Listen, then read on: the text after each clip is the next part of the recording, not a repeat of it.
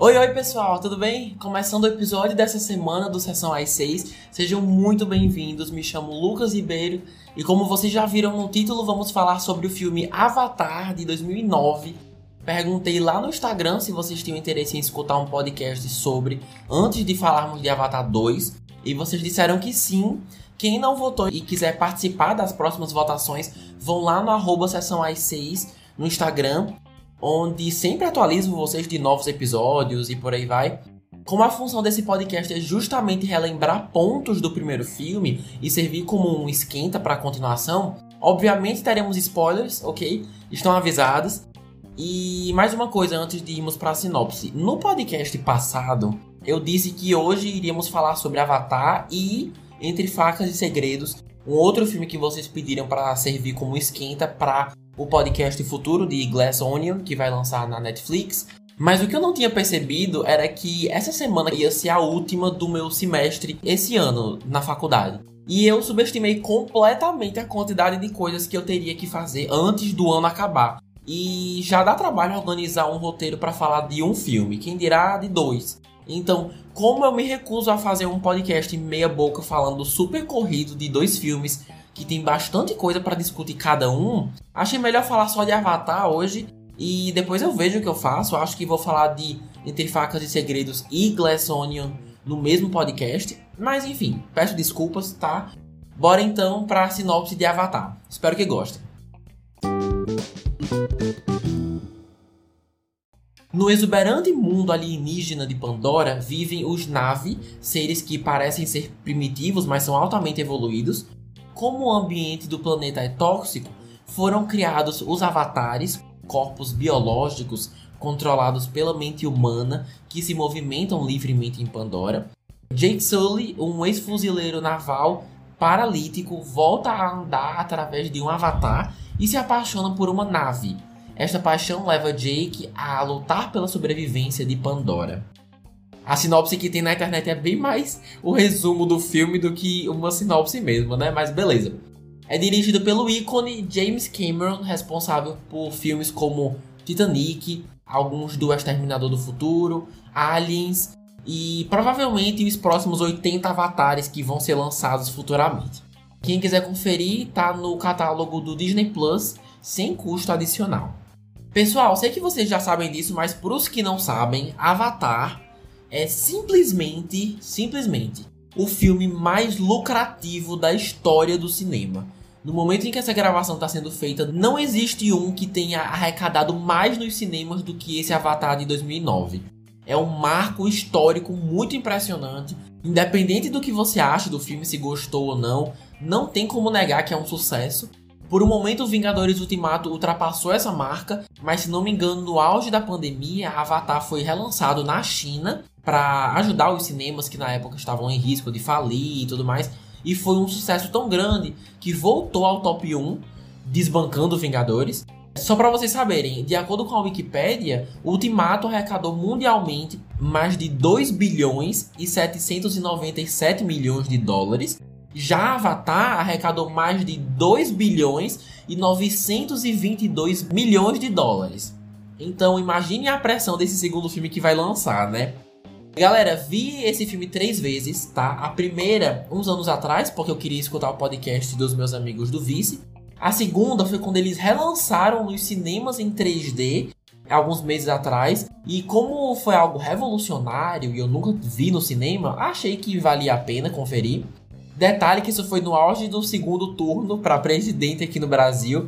Então, quando o país estava pegando fogo, eu pensei, hum, acho que vou me isolar no cinema por três horas. E foi isso que aconteceu. E a terceira vez foi agora para falar no, no podcast, né? No Disney Plus mesmo. Sobre o 3D, não lembro de detalhes, mas lembro que gostei, que fez uma diferença. E definitivamente você sente o 3D infinitamente mais do que nos filmes 3D de hoje em dia. Eu sei que tem gente que detesta 3D, que não suporta. Pra mim é tanto faz, sabe? Como os filmes de hoje não fazem questão de imergir o público com a opção 3D que, que é dada, não faz diferença para mim. As poucas vezes que assisti foram por causa do horário mesmo. Foram mais por causa do horário do que eu fazer questão de ver em 3D. Vocês gostam de assistir em 3D? Me conta lá no Instagram, porque as pessoas são bem divisivas quanto a isso, né? Tá, agora ao que interessa, né? A história. Apesar de toda a ficção envolvendo um outro planeta, uma raça de seres alienígenas, de árvores que coletam memória, é um filme simples de se entender porque no seu centro é sobre a sobrevivência de uma raça, né, de uma comunidade contra a opressão de uma outra raça, mais tecnológica, militar e disposta a fazer de tudo para conquistar um novo território. Como esse é o plot principal, é óbvio que a primeira mensagem, a primeira apologia que o filme faz é da colonização. Muitos países, incluindo o Brasil, claro, foram colonizados aos custos de extrema violência e aniquilação de, de diversos povos nativos e suas culturas. E fazer com que o tema central seja esse, não só traz uma visibilidade interessante sobre esse tema, né? Mas eu me pergunto quanto isso afetou no marketing, porque muitas pessoas assistindo, independente de onde estiverem no mundo, podem ver e pensar: caramba, meu país tem uma história parecida. Isso não é tão ficção assim. Com certeza deu umas camadas a mais aí para a história. E acho bem feito, foi uma boa escolha. A mistura de comentários sociais com cenas de ação também são ótimas. Não acho um filme parado, sempre manteve minha atenção. Da primeira vez que vi, confesso que achei bem lento, que poderia ter sido mais dinâmico, mais curto, mas revendo essa última vez, o ritmo é normal, o roteiro tem que apresentar muita coisa para o público que eles nunca viram antes, e para isso é necessário um certo tempo para absorver tudo, para explicar tudo. Por falar em ação, destaco o terceiro ato, a tão esperada guerra entre os militares americanos e os nativos Na'vi, e James Cameron não decepciona nas sequências de ação. Tem a aeronave contra nativo montados nas criaturas voadoras lá, tem militar dentro de robô contra os animais terrestres. Gostei bastante, adoro quando vejo exemplos de diretores famosos fazendo filmes com muito que dizer, com vários comentários e mensagens adultas, mas que sabe agradar o povão, é, que sabe agradar as massas com grandes cenas de luta. Claro que não é uma regra, não é a fórmula perfeita, mas com toda certeza contribuiu com os mais de 2 bilhões de dólares que arrecadou nos cinemas. Depois falo mais de Oscar, mas eu soube que os filmes que provavelmente vão ser indicados esse ano são bem chatos. Tem, tem vários que eu não vi, é cedo para dizer, mas pelos críticos que já conferiram por aí afora, você vê que são filmes que na cabeça do diretor são o máximo, mas tenta ser tão cult, tão intelectual, que não apela para que muitas pessoas vejam. Pode até ter uma história interessante, mas se não conseguir vender ingressos, também não ajuda, né? É, ah, Lucas, mas se ganhar o Oscar é o que importa. Mas premiações como o Oscar necessitam de audiência. Quem vai assistir é a gente. Quem é que vai passar horas da madrugada assistindo uma premiação de filmes que não gosta? O que eu tô querendo dizer é que muitas vezes um filme não consegue ser as duas coisas. Atrair o povão, as massas que vão fazer uma baita diferença na bilheteria e na visibilidade do Oscar, e ainda conseguir ser intelectual, ser um filme cabeça, sabe? E com esse Avatar, James Cameron mostra que consegue sim fazer as duas coisas muito bem e foi super recompensado por isso, tanto pela bilheteria como pela academia. Mas voltando para a história, em alguns momentos a gente percebe que se passa no futuro, não só, claro, pela alta tecnologia e ficção super aloprada, mas pelos comentários que os próprios personagens fazem sobre o planeta Terra, que não tem mais verde, que a humanidade acabou com a mãe, mãe natureza, né? Então você também percebe essa vibe ambientalista. É, vamos preservar o meio ambiente de outro planeta, já que na Terra a gente acabou com tudo. E como Pandora não é muito tecnológica, acabamos passando bastante tempo em florestas, montanhas, por ser o habitat dos naves. Aquela árvore das almas que preserva as memórias dos antepassados ao mesmo tempo que protege o equilíbrio do ecossistema, muito lindo. A entidade deles também, a, a Ewa, conectando todos os seres, a fauna e flora. A mitologia dos Na'vi no geral é bem legal o jeito como religião e natureza são elementos tão conectados é bem criativo e eu espero ver ainda mais disso na continuação. Agora uma coisa, como a história já começa com o bonde andando, né? A história no meio do caminho, o filme já começa com bases militares estudando Pandora há anos e etc, etc. Algumas coisas ficam em aberto, coisas que eu tinha uma certa curiosidade em saber. Por exemplo, vocês já perceberam que em momento algum os Na'vi ficam surpresos que o, o Jake Sully, o protagonista, e a cientista Grace são seres humanos e avatares? Eles têm dois corpos e todo mundo age como se fosse uma coisa super normal. Aí fica a questão: a Grace já tinha explicado para os naves sobre isso, que eles não eram nativos de verdade. Como é que foi isso? Todos os naves que aprenderam inglês necessariamente passaram pela escola da Grace? É, outra coisa, o motivo dos americanos estarem tão interessados nesse planeta é porque o interior de Pandora é super rico em um mineral louco aí que vale trocentos milhões de dólares e aquele chefe lá comandando tudo com um pedaço da pedra flutuando na mesa, dando sopa. Por que, que ele não vendeu e ficou podre de rico só com aquilo? Se uma quantidade tão pouca vale, vale tanto. Mesmo que aquele pedaço fosse menos de um quilo, mas eu tenho certeza que ele ia ganhar uma grana absurda. Eu sei que a proposta do personagem é, é, basicamente ser a personificação da ganância, mas o fato de absolutamente ninguém ter tentado roubar aquela pedra e que só serve de decoração para a mesa do cara é algo que me impressiona até hoje. A primeira coisa que eu faria se trabalhasse ali seria tentar roubar aquele negócio.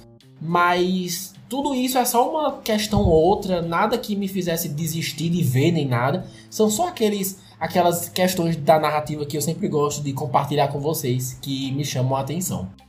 E assim, apesar de tudo que eu falei agora, Avatar tem um problema.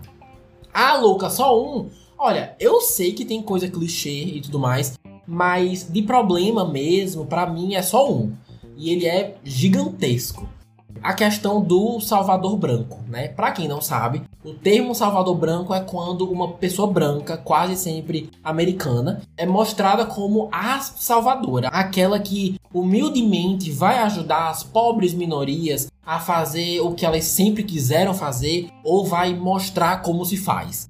O problema disso é que você acaba tirando o mérito de um grupo que acaba se tornando submisso e necessitado dessa pessoa milagrosa, sabe? Perdendo a chance de mostrar como esse clã, mesmo não sendo militarizado, não é bobo nem nada.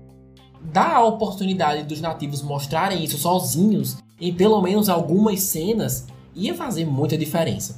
O que eu tô querendo dizer é que havia maneiras de fazer as duas coisas tornar o americano Jake Sully protagonista e ainda empoderar uma comunidade nativa que constantemente é mencionada e dita como super forte e super preparada. E essa questão é vista várias vezes. Por exemplo, quando a Neytiri conta pro Jake da raça de uma criatura que só consegue ser dominada de séculos em séculos e os domadores sempre foram seus antepassados, que é algo enraizado na sua ancestralidade e tudo mais. Aí mais pra frente tá ele lá aterrissando com o bicho, como se estivesse estacionando um carro. Outro exemplo é quando o Jake se torna o líder do clã no final do filme também. São momentos assim que fazem o público pensar: caramba, então, então pelo jeito ele é o escolhido mesmo, né? Ele é a pessoa ideal para comandar todo mundo aí.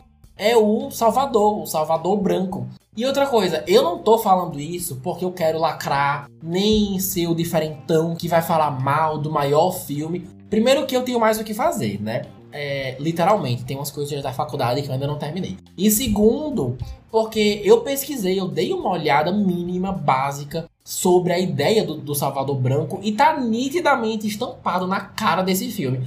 É um fato, mano. Todo mundo sabe disso. O que é triste porque isso acaba diminuindo sim tudo de interessante que essa relação entre as raças traz ou tenta trazer, como a troca de cultura entre o Jake e a, e a Neytiri, o estudo da, da Grace sobre a flora de Pandora, que eu achei bem legal, é as árvores e como elas estão conectadas, como, como sinapses ou, enfim, neurônios, eu não lembro a analogia. Tudo acaba sendo diminuído por causa disso o que é uma pena, mesmo, mesmo querendo passar pano, não tem como. Antes de irmos para os personagens, eu destaco, claro, a animação. Assim, eu de verdade acredito que parece que esse filme foi lançado 5, 7 anos atrás, se não menos, de tão atual que a animação continua sendo. Os efeitos aqui foram feitos de 2009 para trás e assistindo, principalmente numa tela grande como a do cinema, é incrível pensar que tudo que a gente vê, Pandora inteira, foi feita usando efeitos especiais no computador. Revendo, eu em momento algum fiquei. Isso aí um dia revolucionou o cinema. Muito pelo contrário, me impressiona até hoje e as poucas cenas que já vi de Avatar 2 deixaram bem claro que não vai ser nada menos do que um espetáculo visual, né? Um marco nos efeitos especiais de Hollywood, assim como o primeiro foi. Pelo menos a impressão é essa, né? Tô animado em especial para ver as sequências na água. Tenho certeza que nesse sentido vai ser sensacional. Então, assim, minha curiosidade tá a mil. Agora sobre os personagens, começando por Sam Worthington, que interpreta o Jake Sully, um ex-fuzileiro cadeirante, selecionado para o programa Avatar para substituir seu irmão gêmeo falecido, usando o Avatar já produzido para o irmão. Vocês também perceberam que com o tempo eles super ignoram esse arco dele ser cadeirante e ter um avatar com a mobilidade das pernas? Na primeira vez a gente fica, ah, que massa! Como deve ser uma experiência transformadora para ele. E daí em diante o, o roteiro fica bem dane-se para isso, inclusive o próprio personagem. Poderiam ter feito tanta coisa, gente. Com certeza uma oportunidade perdida. Mas sobre o seu arco no geral, para mim, ele foi uma daquelas pessoas que é mais interessante pela história em que ele está do que o personagem em si, sabe? Não tive muito apego emocional pelo cara, o ator é ok, ele faz o, su o suficiente para não atrapalhar a história, ele entrega tudo que o protagonista precisa, apesar de não ser tão expressivo assim. Mas sabe quem impressiona em termos de atuação? Zoe Saldana. Sua personagem sim é bem expressiva, e mesmo quem não concorde com isso, convido a todos vocês a pesquisarem no Google os bastidores dela gravando esse primeiro filme, usando uma roupa de captura de movimento. Tinham vários vídeos até pouco tempo atrás circulando nas redes sociais dela usando essa roupa, cheia de pontinhos no rosto, e ela dá um show. Dá um show. Se sua personagem, Neytiri, tem o um mínimo de expressão corporal, vocal, é porque Zoe Saldana fez um show nos bastidores. Apesar de ser um interesse amoroso do Jake, aproveita o papel no, ao máximo, me convencendo completamente que é alguém super familiar com os dogmas e a cultura do seu povo. O departamento dos efeitos especiais também merece um baita reconhecimento por causa disso, mas eu destaco a Zoe porque, né, estamos falando do elenco. Então, nota 10. Beleza, Avatar termina com algumas pontas soltas, alguns ganchos, e é disso que vamos falar agora. A batalha termina com os militares perdendo e voltando para a Terra, apesar de que alguns decidiram ficar para ajudar Pandora, principalmente os amigos do, do, do Jake. Pelo minério continuar no planeta e eles terem fracassado, é provável que vejamos no segundo filme uma nova tentativa de extrair essa riqueza, né? Vale lembrar que que aquele comandante super vibes vilão morre também na batalha com duas flechadas dadas pela Neytiri.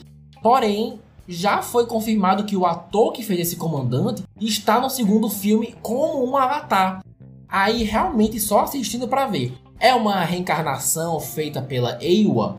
Ele não morreu e foi tudo uma ilusão? Na hora a gente descobre, é o jeito, não tem como teorizar aqui. Mas é uma pena, aquele cara era um saco. Quando ele morreu, eu fiquei tão feliz. O cara chato era esse comandante. Ele incendiou uma floresta com gente dentro e ainda sorria, mano. Só vilão de filme mesmo para fazer isso. Mas o que mais? No final, também o Jake decide ficar no corpo de seu avatar. É, inclusive, o filme literalmente termina assim. Aí participa de um ritual para que sua consciência esteja permanentemente no seu avatar abandonando o seu corpo humano. E pelos trailers e teasers de O Caminho da Água, vai ter se passado tanto tempo desde o primeiro filme que o casal Jake e Neytiri tem filhos, vários filhos, acho que uns quatro por aí. Então vamos ter mais personagens na linha de frente junto com o Jake. Mas detalhe, um de seus filhos é uma garota, não sei o nome, mas que está sendo dublada pela Sigourney Weaver, que é a atriz que fez a Grace, a cientista Grace. Mas a Grace morreu, né? Eles tentaram ali transferir sua consciência para o seu avatar no último minuto e salvar sua vida, porque ela tinha levado um tiro. mas deu a entender que ela morreu antes, que não deu certo, que não conseguiu, que até conseguiu ver a entidade Ewa, né, mas não chegou a sobreviver. Eu achava que pelo fato dela ter visto a Ewa, que ela ia ficar na árvore das almas como uma recordação ou algo assim, mas ela realmente tá dando voz a uma criança. Então assim, isso é outra coisa que só assistindo para entender, porque agora não faz sentido nenhum. Tô bem animado para ver essa continuação, mas confesso que meu maior receio é que a história seja quase igual à do filme de 2009. A raça humana invade Pandora para extrair um minério super valioso, mas às custas do povo nave e da sua cultura. Então eles têm que se unir com outros clãs de Pandora para conseguirem derrotar os colonizadores, com o Jake liderando tudo, sendo que dessa vez a ajuda maior viria desse povo da água. Mesmo com personagens novos e algumas outras novidades, tenho medo de, de mais de 10 anos depois do primeiro filme a história ser a mesma. É, se for a mesma, tem que ser muito boa, mano. Mas enfim, vamos ver, né? Em relação ao Oscar, em, em 2010 foi indicado a nove categorias. São elas: melhor filme, diretor, edição, fotografia, direção de arte, efeitos visuais, edição de som, mixagem de som e trilha sonora. Mas saiu da premiação levando apenas fotografia, direção de arte e efeitos visuais. O que venhamos e convenhamos são categorias super válidas e merecedoras, né?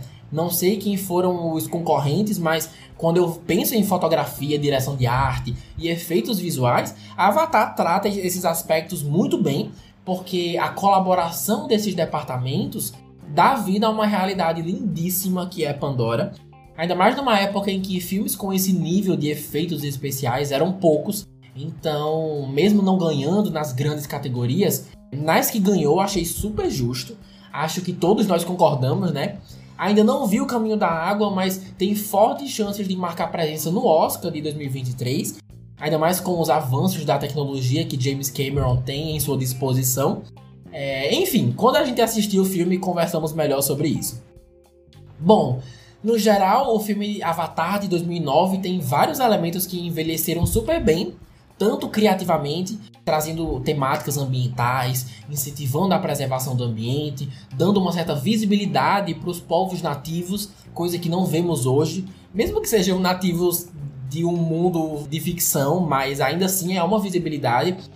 Então, tanto criativamente quanto tecnicamente, com efeitos especiais e métodos de captura de movimentos super legais e tão bem feitos que elevaram as longas sequências de ação que me prendem até hoje. Porém, infelizmente, outros aspectos envelheceram bem mal. Em especial o Salvador Branco, que é encontrado em abundância aqui. Uma história que traz nativos indígenas se dá o trabalho de passar um tempão explicando e explorando seus costumes e tradições, mas escolhe empoderá-los através do homem branco que gostou muito da comunidade e adorar ser o líder do clã. Estão entendendo? E isso não pega bem. O que me dói, porque como eu falei antes, as interações dele com os naves são bem legais. Essa troca de cultura é muito bonita, mas quando o roteiro escolhe dar o protagonismo para ele, quase sempre acaba sendo às custas de tornar essa raça inteira passiva e, e, e submissa, ao invés de mais empoderada com o seu próprio povo. No final das contas, levando em consideração todos os aspectos comentados hoje, gostei sim do filme. Eu acho que é possível você problematizar e apontar as coisas que não deram certo ou que não são muito legais, mas ao mesmo tempo se divertir e valorizar e respeitar as conquistas. Adorei, na verdade. Pandora é super legal, apesar de ter umas 3 horas de filme mais ou menos, me entreteve não sou fã número um da franquia, mas definitivamente tenho vontade de conhecer mais desse mundo, que, pelo que vimos nos trailers de O Caminho da Água, promete expandir ainda mais essa realidade tão interessante e, e linda né, de assistir. E aí, concordam com o que foi dito? Discordam? É o filme preferido de vocês? Acham que é justo ser o filme mais lucrativo de todos os tempos? Essa questão do, do Salvador Branco incomoda vocês? Acham que Avatar O Caminho da Água vai ser um sucesso como foi esse primeiro? Ou não? Podem ser sinceros que eu não vou julgar vocês, tá? Vão lá no Instagram, arroba sessão mais 6, compartilhem suas impressões, o que acharam do podcast, o que acharam do filme. Deixei de comentar um monte de coisa, né? pois vão lá que a conversa nunca para por aqui. E dito isso, chegamos ao fim de mais um podcast. Por favor, se vocês conhecem alguém que curtiu o primeiro Avatar e tá animado com esse que tá chegando nos cinemas, manda para ele, manda para ela, que todo compartilhamento ajuda muito o Sessão às 6 a alcançar mais pessoas. Semana que vem, se Deus quiser, vamos falar sobre Avatar o Caminho da Água. Não prometo nada, mas no cronograma que eu fiz, esse é o próximo filme a ser discutido. Então, se der tudo certo, estaremos falando dele sábado que vem, tá bom? Vou ficando por aqui. Se vocês escutaram até aqui, muito obrigado, de verdade. Um beijo enorme e até mais. Tchau!